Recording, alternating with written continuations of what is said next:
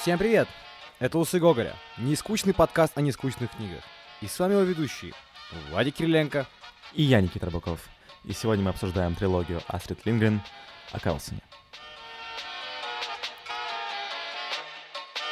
Ну, мы добрались немножко до, до детской литературы, а не то мы все о чем-то таком достаточно серьезном, взрослом постоянно говорим. У нас был на выбор э, Фауст Гёте и Карлсон, и мы как бы не, решили немножко отдохнуть, чтобы не сильно себя переутруждать. Но на самом деле будут моменты, которые требуют, наверное, некоторой умственной работы. Нужно будет включиться, потому что с Карлсоном не все так просто, но, наверное, проще, чем с Фаустом все же. Да, действительно, Карлсон чуточку попроще, чем Фауст, и хочется перед вами, ребята, извиниться, что мы немножко сдвинули э, выход э, нашего привычного вторника на среду. Тем не менее, просто у нас было мало времени, и вот э, как только оно появилось, мы сразу решили записать о Карлсоне. Мало времени у нас было по очень уважительной причине. У нас было три выступления подряд в Киеве, э, два и в Одессе. И огромное спасибо тем, кто пришел. Уверен, что такие люди нас слушают. Мы собрали, наверное, человек 400 в общей э, сложности и планируем дальше приехать в Днепропетровск, в Харьков, во Львов. Ну, то есть встретимся, встретимся с вами вживую. Очень хотелось бы увидеть вживую, потому что вживую это, конечно, особенное ощущение. До сих пор нахожусь в некотором экстазе и восторге от того, что у нас было три выступления подряд. Всех увидеть, со всеми поболтать, всех обнять. Очень круто, спасибо. Я надеюсь, что с теми, кто э, не дошел или живет в других городах, мы еще обязательно встретимся и увидимся. Да, давай теперь потихонечку переходить э, к самому повествованию, о чем мы сегодня будем говорить. Как ты вообще познакомился с Карлсоном, как этот э, миловидный пухляж ворвался в твою жизнь? Слушай, мне нужно сказать и признаться, ну как не признаться, а сказать о том, что я ну, достаточно большой поклонник творчества Астрид Линдгрен. И как раз сейчас, когда готовился, я там ну, э, смотрел, что я читал, не читал, я достаточно много чего читал. А, Карлсон не мой любимый персонаж, созданный Астрид. Я думаю, что Пеппи Длинный Чулок э, в разы эффектнее и в разы интереснее. Об этом мы, наверное, в конце выпуска поболтаем. Но в целом у меня э, была книжка, мне никогда не очень не, не, не особо нравился мультик, но вот книжка у меня была дома, э, с, там двухтомник, по-моему, Астрид, и я в детстве очень сильно зачитывался. Прям вот у меня там Том Сойер и, и, и Пеппи Длинный Чулок вместе прям отлично работали. Был еще сериал про Пеппи Длинный Чулок, просто замечательный, и вот он мне очень сильно залетал, гораздо сильнее, чем Карлсон. Я, в свою очередь, скажу, что Карлсона я не читал, я вот только знаком а, с советского мультика, как-то я пропустил это мимо себя в детстве, поэтому в осознанном возрасте тоже Карсона не добрался, но вот сейчас вот читал перед подготовкой к подкасту и много для себя интересных штук почерпнул, и действительно история, которую мы все знаем в детстве, и экранизация советская немножко отличается от реальной истории, и мы сегодня тоже об этом немножко поговорим. Я думаю, что основа, да, почему выбрали Карлсона и почему он э, так нам нравится, он же смешной. Ну, в смысле, знаешь, художественная литература, детская в частности, почему-то очень редко апеллирует к юмору, причем, знаешь, какому-то достаточно банальному юмору. Карлсон очень смешной персонаж. Э, в переводе э, Лунгино он вообще и в мультике он вообще сумасшедший, харизматичный, он герой Трикстер. Э, это такой Остап Бендер, только толстый, и, и с, ну, который готов всегда на любую проказу и, знаешь, всегда за любой движ, за любой кипиш. Э, да, я бы вообще сказал бы, что Карлсон — это такой постаревший Питер Пен, который прохавал жизнь, он теперь прикалывается и э, ест варенье. Ну, давай, наверное, двигаться потихонечку к биографии. Уже сказали знакомство. Э, биография, на самом деле, интересная, потому что а, Ас, э, Астрид выросла в такой лютеранской, очень жесткой, казалось бы, ну, должна была быть эта семья жесткой, поскольку она таких лютеранских правил, но э, им, э, детям все разрешали, их, их семье было несколько, и им там давали достаточно много свободы, и она жила за городом, то есть в провинции, ближе к природе, что, мне кажется, повлияло на нее, она очень так э, ну, с детским сердцем, знаешь, смотрит на мир, потому что город, конечно, он немножко жестокий, об этом мы поговорим в Карлосине, что вот эта урбанизация, она, конечно, э, убивает э, вот этот некоторый элемент азарта. Я, как человек, который каждое лето проводил в деревне, очень хотел бы, чтобы мой ребенок тоже, знаешь, там в озере купался и в говне колупался. Действительно, вот даже Астрид в своих э, мемуарах отзывалась э, о своем детстве с огромной теплотой, с э, ее родители окружали любовью, и она эту любовь потом перенесет в свои книги, и воспитывать своих детей будет тоже большой любви. Дальше у Астрид случается такой интересный эпизод в ее жизни. Она становится стажером в местной газете, И интересно то, что она начина, начинает э, крутить интрижку с э, человеком, который был главным редактором этой газеты, и он был старше ее на 30 лет.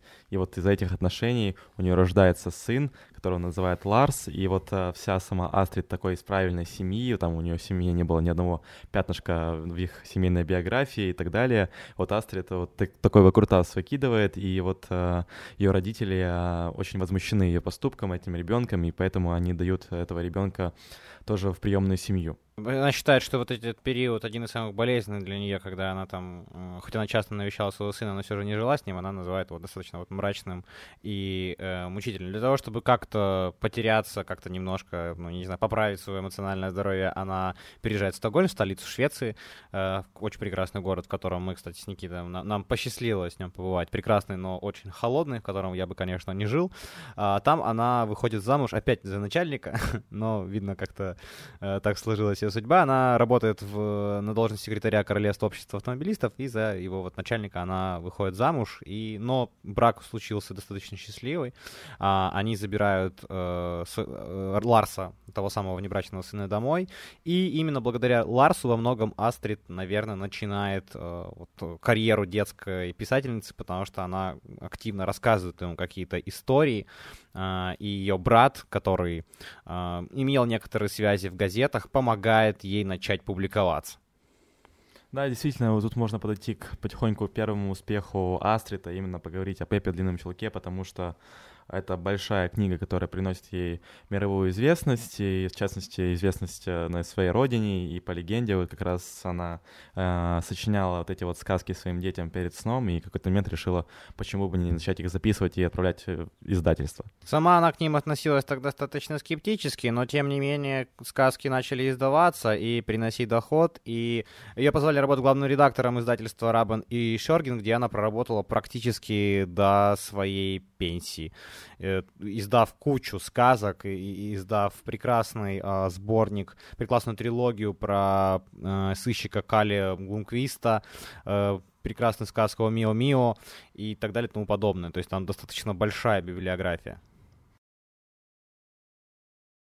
Да, ну и потихонечку можем подходить уже к циклу о Карлсоне.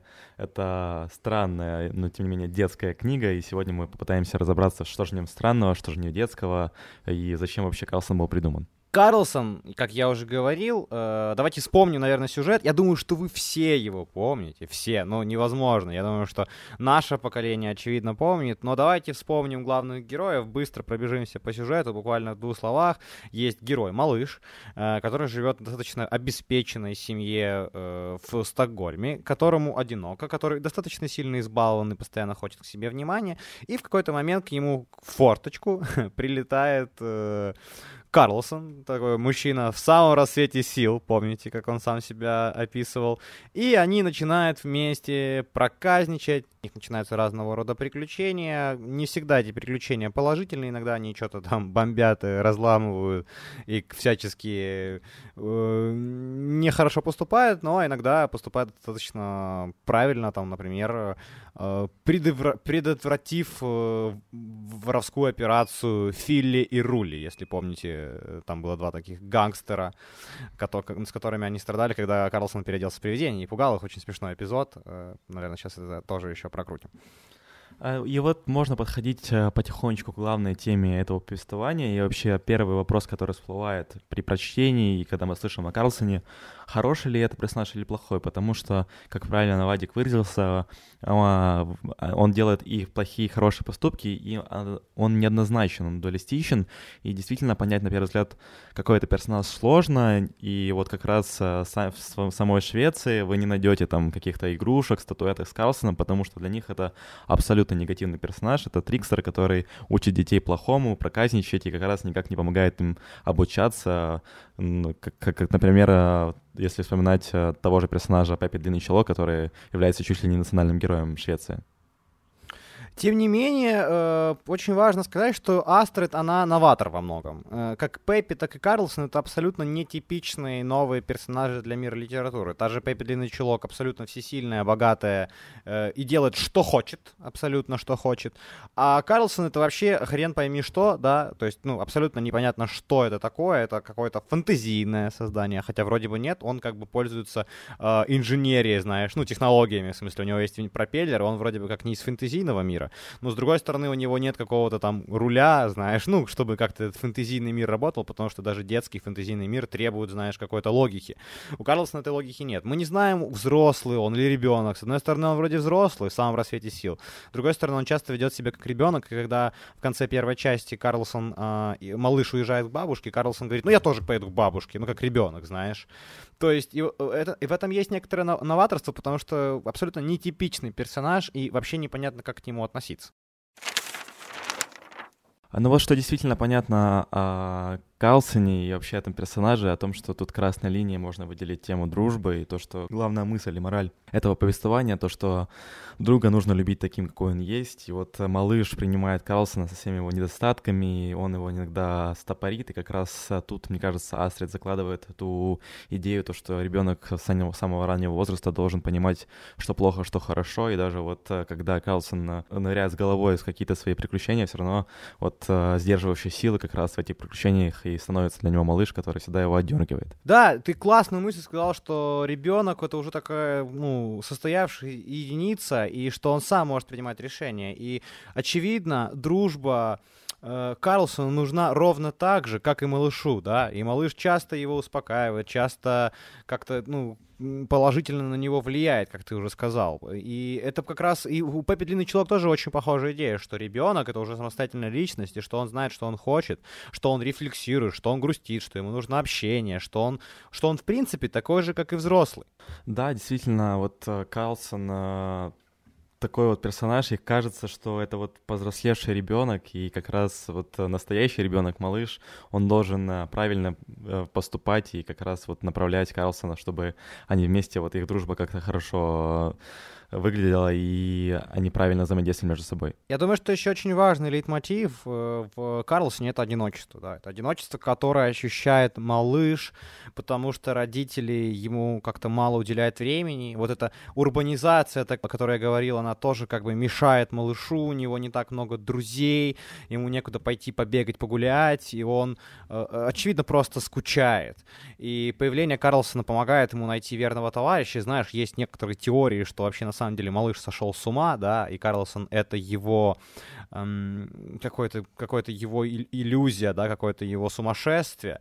С чем я не согласен, потому что Астрид делает очень умную вещь, она в конце, ну, во второй и третьей части выводит Карлсона уже как э, такого реального персонажа в реальный мир, и он уже там общается с э, взрослыми, и он там даже попадает в газету, если помните, то есть Астрид так хитро поступает, не давая вот э, нам вот этот пространство для того, чтобы видеть сумасшедшего малыша. Нет, малыш абсолютно нормальный, малыш адекватный, он более того знает, что он хочет, он знает, что он хочет общаться, знает, что он хочет какой-то коммуникации, хочет друзей, хочет приключений, и мы все хотим детства приключений, и Карлсон как раз ему дает вот эту, нех, не, ну, вот эту, заполняет его нехватку, знаешь, типа нехватку вот этих острых ощущений. Они вместе с ним гуляют по крыше, что-то ломают, ну, понимаешь, о чем я. То есть все мы в детстве хотели немножко погулять по крыше, и Карлсон позволяет малышу это сделать. Слушай, я вот э, перед подготовкой подкаста действительно углубился в всякие эзотерические темы насчет Карлсона и насколько это вообще выдумка, и там есть классная статья про то, что это всего лишь сон малыша, и там эту тему раскручивают, но я с тобой согласен, что Астрид это все в последней повести убивает на корню, и действительно Карлсон более чем реален, насколько это вообще возможно. И еще классная мысль, которую я почерпнул для себя, это то, что ну, Астрид тут классно работает, это вот э, ты сказал, что малыш одинок, но тем не менее вот э, родители, которые незримо присутствуют, они слышат э, его боли, его, то, что он одинок, у него не хватает друзей, и вот этого щенка, которого он так хочет, они все-таки покупают ему это как раз о том, что э, нужно прислушиваться к своим детям и помогать им справляться с этим одиночеством. Ну, тут вопрос дуализма всегда, знаешь, на корне, что не все все так просто, и что даже когда семья хорошая, то ребенок ощущает боль, и его боль, конечно же, одна, ну, типа, знаешь, самая главная боль, там, несмотря на все какие-то социальные благополучия, его одиночество, конечно, мы переживаем больно, и все мы, несмотря на то, что я тоже достаточно нормальной семьи, и ты тоже из нормальной семьи, мы все в детстве ощущали вот это одиночество, знаешь, вот это какое-то недопонимание к твоим желаниям, знаешь, что ты вот, э, я помню, я бабушку постоянно задалбил говорил, поиграй со мной, поиграй со мной. Она говорила мне, я тебе куплю обезьяну, будешь с ней играть. Потому что, знаешь, мой бесконечный запал и бесконечное ощущение скуки э, очень похоже на то, что переживает малыш. Да, и тут классно как раз Карлсон помогает ему, неважно, вымышленный это персонаж или нет, но это как раз вот если возвращаться к тому, о чем я говорил чуть-чуть ранее, это как раз о дружбе и принятие друга в свою жизнь, и как раз когда они друг друга находят, какой бы ни был Карлсон там э, э, затейник, и все равно вот эта дружба намного, во многом спасает малыша и помогает ему бороться со скукой, с одиночеством. Вернемся к теме, которую ты поднимала, которая является достаточно интересным. Это разное отношение к Карлсону в Европе и у нас. У нас Карлсон это очень популярный персонаж и во многом на самом деле положительный. И тут нужно объяснить почему. Почему в Швеции это такой герой трикстер и вообще герой негативный, э, а у нас нет. И я, ну, не я только думаю, а многие, наверное, согласятся со мной, что дело в переводе. В переводе очень талантливой Лонгиной, а, которая немножечко смягчила Карлсона и более того дала ему некоторые фразы, типа, ну, пустяки, дело житейское, э, я человек в самом рассвете сил. Ну, то есть она сделала его таким не просто каким-то жутким трикстером и демоном, который, скорее всего, он у Астрид Лингренд, а так немножечко помягче, человечком таким, знаешь, э, с пивным животиком, героем абсолютно добрым и не злым ни в коем случае. То есть все его проказы, все его вот эти э, некоторые ляпы, они выглядят так достаточно мягко, и мы Карлсона не сильно, э, э не сильно на Карлсона злимся. Там мы вообще, в принципе, народ такой более терпимый, чем шведы, очевидно, знаешь.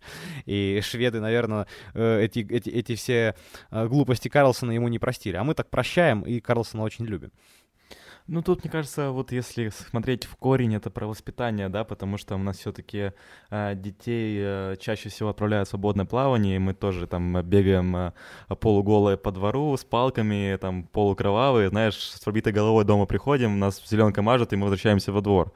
А в Швеции немножко по-другому, мне кажется, вот тут именно воспитание это, и они как раз не хотят, чтобы э, на, на ребенка вот влиял какой-то там человек, который постоянно будет его вот эти вот самые приключения завивать. Ну да, тоже есть, наверное, в этом поинт, что люди видят, знаешь, какой-то, на самом деле, взрослый мужик непонятного возраста, который прилетает в форточку и учит малыша всяким гадостям. Наверное, если так объективно смотреть, то, да, очень странная история. И, и я повторю, что, скорее всего, в этом инноваторство э, Лингренд, вот эти достаточно странные персонажи, и вот можно сейчас буквально пару слов о Пеппи Длинный Чулок, поскольку я вам напомню, что это девочка, которая обладает сверхсилой, у нее есть свой дом, и у нее есть деньги, там, ну, целый сундук с золотом, и она ничего не делает. Она делает только то, что ей хочется. Там она ходит задом наперед, поднимает, носит лошадь на руках, вместо того, чтобы на ней ездить. У нее папа вождь краснокожих вообще, капитан дальнего плавания. И она там именно хаслит. Ну, у нее там полный да, хасл, да, да, она да. вообще все делает. Да, все, что можно, она делает, там, э, делится этими богатствами с другими детками, там, обижает, там, ну, ловит каких-то воров. И, и, и, и тоже как бы специфический такой персонаж, знаешь, для детей, э, который, опять же, говорит, что ребенок, блин, взрослый, он может делать, что хочет. Да, у него есть рамки ограничения, но нужно очень аккуратно относиться к его желаниям, знаешь, что желания ребенка как раз не нужно тушить, да, нужно их развивать, нужно их направлять, но ни в коем случае не подавлять. Я думаю, что Астрид очень хотела показать, что ребенок это индивидуальность и требует очень тонкого отношения к себе, даже тоньше, чем взрослые. И очень важно не загубить его желания, а наоборот их раскрыть, усилить и заставить ребенка любить эти свои желания. Да, я полностью согласен. Вот если какую-то проводить э, bottom line всего вышесказанного сегодня и вообще просто чего хотела добиться Астрид, как раз о том, что действительно ребенок это индивидуальная личность, и которого его желания, которые на первый взгляд могут показаться детскими, на самом деле имеют по собой огромную подоплеку, и не стоит их подавлять, стоит прислушиваться, помогать, развиваться. Это личности маленькие, которые, естественно, все проблемы, которые мы сейчас э, испытываем э, с самим собой, когда мы возрастаем, это как раз из-за того, что у нас были какие-то недосказанности, неподопонимания в детстве, и очень нужно четко это понимать, когда вы растите ребенка, наверное, или просто когда вас окружают дети, очень грамотно с ними взаимодействовать.